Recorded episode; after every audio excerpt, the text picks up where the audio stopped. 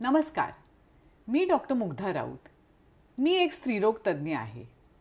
आमचे मुंबईमध्ये एक स्पेशल सेंटर आहे doctor Raut centre for reproductive immunology या सेंटरमध्ये रिप्रोडक्टिव्ह इम्युनॉलॉजीचा वापर करून विशेषत लिम्फोसाईट इम्युनायझेशन थेरपीचा वापर करून आम्ही अशा जोडप्यांचा इलाज करतो ज्यांना वारंवार गर्भपात होतात किंवा त्यांची टेस्ट्यूब बेबी ट्रीटमेंटमध्ये अपयश होते ज्याला recurrent I V F failure असं म्हणतात. आज मी आपणास वारंवार गर्भपात होण्याची कारणे याविषयी काही महत्त्वाच्या गोष्टी सांगणार आहे. वारंवार होणारे गर्भपात हा एक अत्यंत दुःखदायक अनुभव आहे. किंबहुना प्रेग्नन्सी बिलकुल न राहण्यापेक्षाही म्हणजे इन्फर्टिलिटीपेक्षाही जास्त क्लेशकारक आहे. ज्यावेळी दोन किंवा अधिक गर्भपात होतात तेव्हा त्याला रिकरंट प्रेग्नन्सी लॉस असं म्हटलं जातं आणि त्याचा पुढे अधिक तपास किंवा इन्व्हेस्टिगेशन्स करणं जरुरीचं असतं. ज्या वेळेला पहिल्यांदा गर्भपात होतो तेव्हा साधारणपणे त्याचे कारण गर्भाचे जेनेटिक डिफेक्ट असू शकते. आणि असे होण्याचे कारण म्युटेशन म्हणजेच गर्भधारणा होताना झालेले जेनेटिक डिफेक्ट हे असते असतात. साधारणपणे ह्या पहिल्या गर्भपाताचा परिणाम पुढील प्रेग्नन्सीवर होत नाही आणि दुसरी प्रेग्नन्सी युजली व्यवस्थित वाढते.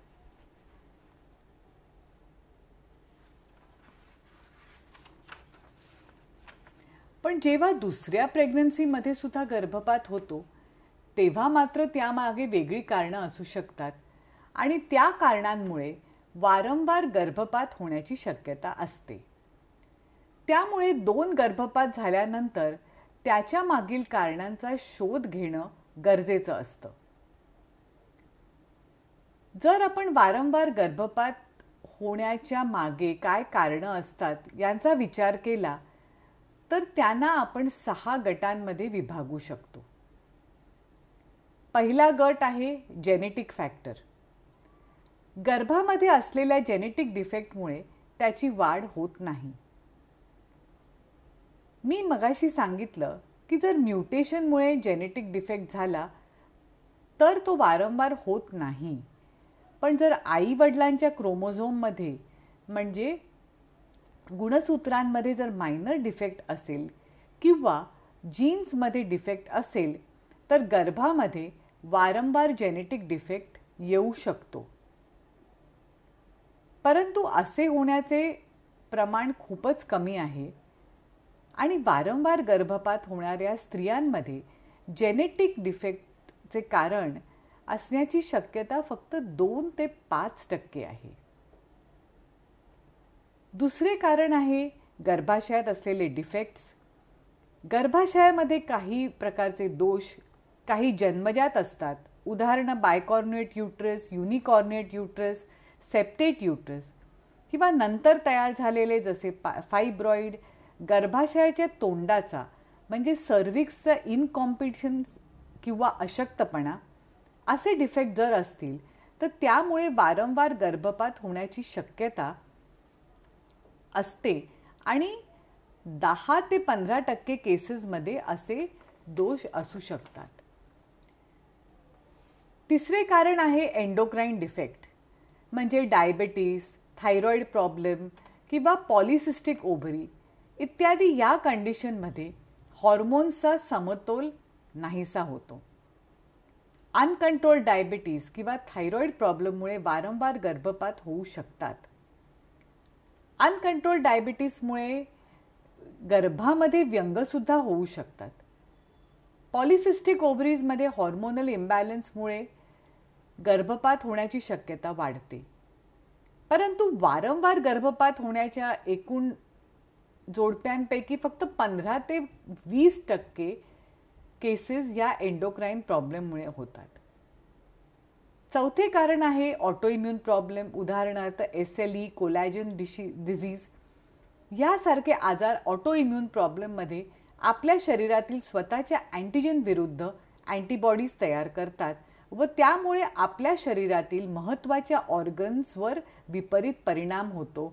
उदाहरणार्थ किडनी लिव्हर जॉईंट्स त्यामुळे तयार झालेल्या ऑटो अँटीबॉडीजचा पर परिणाम गर्भावरही होतो. व त्यामुळे वारंवार गर्भपात होऊ शकतात. साधारणपणे पंधरा ते वीस टक्के केसेसमध्ये या कारणामुळे वारंवार गर्भपात होऊ शकतात. पाचवे कारण आहे थ्रॉम्बोफिलिया आपल्या शरीरामध्ये किंवा रक्तामध्ये कोॲग्युलेशन सिस्टम असते. तिचे काम असे असते की शरीरातील रक्त गोठण्याच्या प्रक्रियेवर नियंत्रण ठेवणे. ज्यावेळी आवश्यक असेल तेव्हाच रक्त गोठलं पाहिजे. उदाहरणार्थ जेव्हा रक्तस्राव होतो तेव्हाच. इतर वेळी जर शरीरात रक्त गोठण्याची क्रिया सुरू झाली तर सिरियस कॉम्प्लिकेशन होऊ शकतात. वारंवार गर्भपात होण्याचे हे पण एक कारण आहे. रक्त गोठण्याच्या प्रक्रियेत दोष निर्माण होण्याची अनेक कारणं असतात आणि त्याचा तपास करणं आवश्यक असतं. सहावं कारण असं आहे इन्फेक्शन वेगवेगळ्या व्हायरल किंवा बॅक्टेरियल इन्फेक्शनमुळे गर्भपात होऊ शकतो. उदाहरणार्थ रुबेला किंवा जर्मन मिझल्स सायटोमेगॅलो व्हायरस इत्यादी व्हायरसेस परंतु साधारणपणे इन्फेक्शनमुळे एखाद्या वेळी गर्भपात होऊ शकतो पण वारंवार नाही. आपण आतापर्यंत सहा वेगवेगळी कारणं पाहिली ज्यांच्यामुळे वारंवार गर्भपात होऊ शकतो. परंतु आणखी एक इंटरेस्टिंग फॅक्ट मला तुम्हाला सांगायची आहे.